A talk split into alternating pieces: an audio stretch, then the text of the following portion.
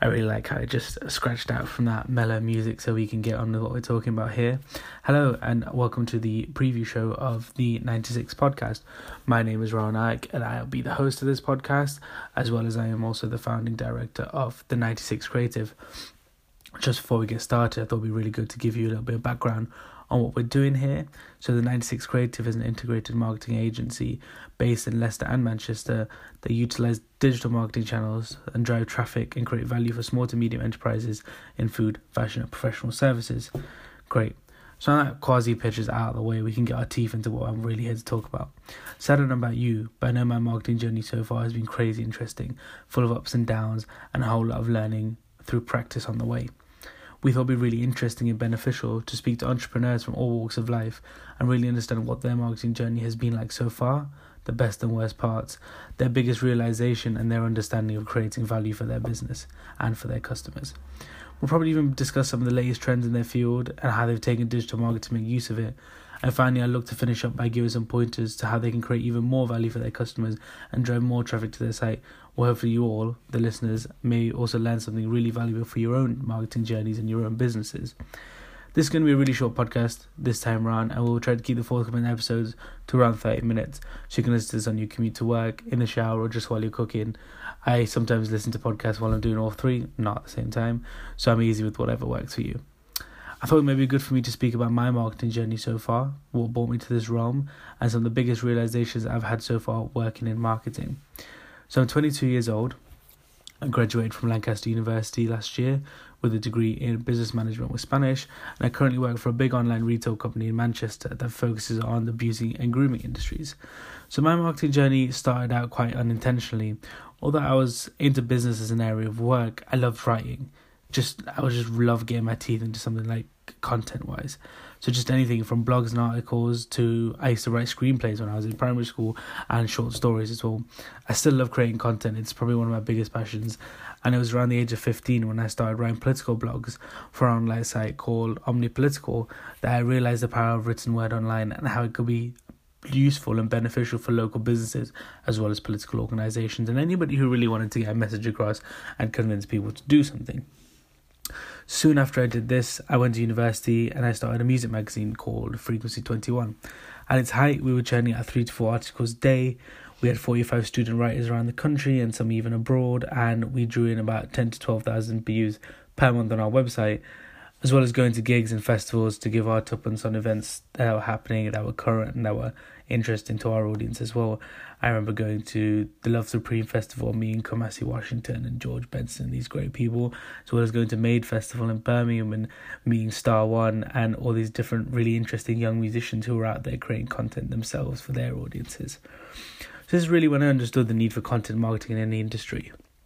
By the time, especially how important it was for the music music industry and for artists, we were able to create value in the market as young people writing for other young people about music that really mattered to them. No more NME, no more Kerrang, no more these. They're very niche, very small magazines, and although they do quite well online with lots of clickbait and lots of articles and lots of adverts, what we were doing was we were spreading ourselves. We were talking about all different types of music that students love because their students might be into one type of music, but usually they float across different scenes while they're young.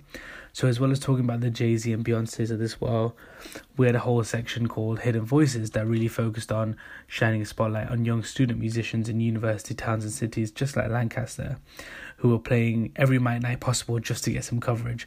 We were there talking to them, interview them, going to album launches, and really supporting them as much as we could because we knew our audience love that and they love to get behind artists like that. So we'd sit down with these musicians, we'd put them on our stages at our events, we'd chat about them to our audience, and we know that the feeling that music lovers get when they discover an artist before they blow up is indescribable. And I know I had that experience with when with a Weeknd when I went to see him in 2012 in Birmingham for just ten pound, and now he's selling out arenas around the world for ten times that price, and he's just hit the chart, the number one charts, with his third album. Anyway, back to the content. We realized how useful it is for businesses and organizations to put their thoughts, feelings, and actions into words and make it as accessible as possible for their audience. That's the key. If they can't get to it, if they can't read it, if they can't touch it, they can't feel it, what's the point of you putting it out? If they weren't teaching, advising, or offering new information, to their audience, they were essentially wasting away in a market that will slowly run away from them. Moving on from this, we also learned to work out how social media could really benefit us as well as our audience, as well as the musicians we are talking about. So we'd use our social media to really connect with musicians from all around the world, fellow media outlets from all around the world, and our audience. And we were able to create a conversation that we could control but also benefit from.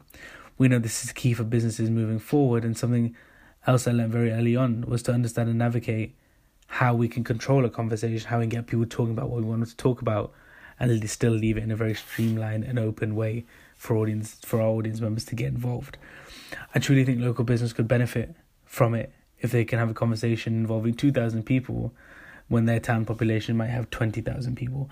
That's a really solid chunk of people who may be talking about your new product, your crazy menu, your launch, somebody who's coming to to your venue, just anything. If you can get a conversation about that on social media, you know you're going to do something, you're going to bring some people in.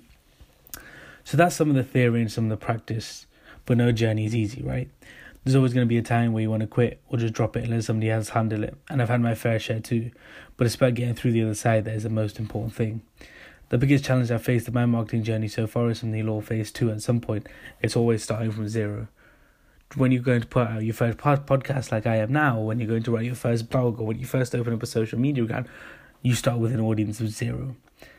And essentially, is your ramblings in a vast empty space within the World Wide Web that is just going to float by like a bit of debris in space. So the challenge is to turn that zero into a meaningful number where your words are causing others to take action, whether that's to click subscribe or to make a purchase or to like a Facebook page or to walk into your shop. So hopefully, as we go through this podcast, we'll all learn about how entrepreneurs were able to go from zero to something meaningful today that keeps them in their business, and how you can look to replicate something uh, something similar in your own business now, there's never really no one way of doing it because if we could say one way of doing it and there was almost a recipe, we'd all be able to do it tomorrow. It's all different depending on your audiences, depending on your markets, depending on where you are, depending on what stage of your your life cycle you're in for your business as well as for yourself. So learning and understanding about other people's journeys and how you can take the positive from that is definitely going to really help.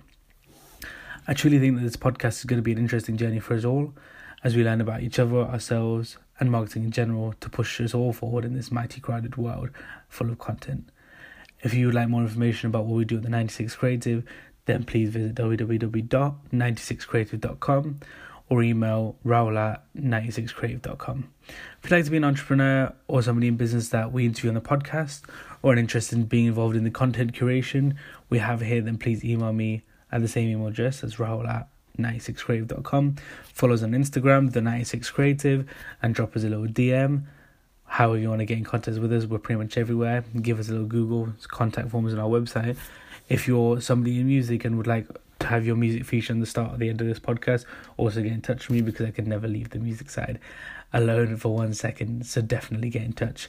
So here's until next time. Let me know in the comments, online, on wherever. If you enjoy this, if you think this is something that you'll be able to follow, you think this is something beneficial, I'd love to hear your thoughts because we're just starting out here and we really want to have put something out there that's going to help you as well as help us.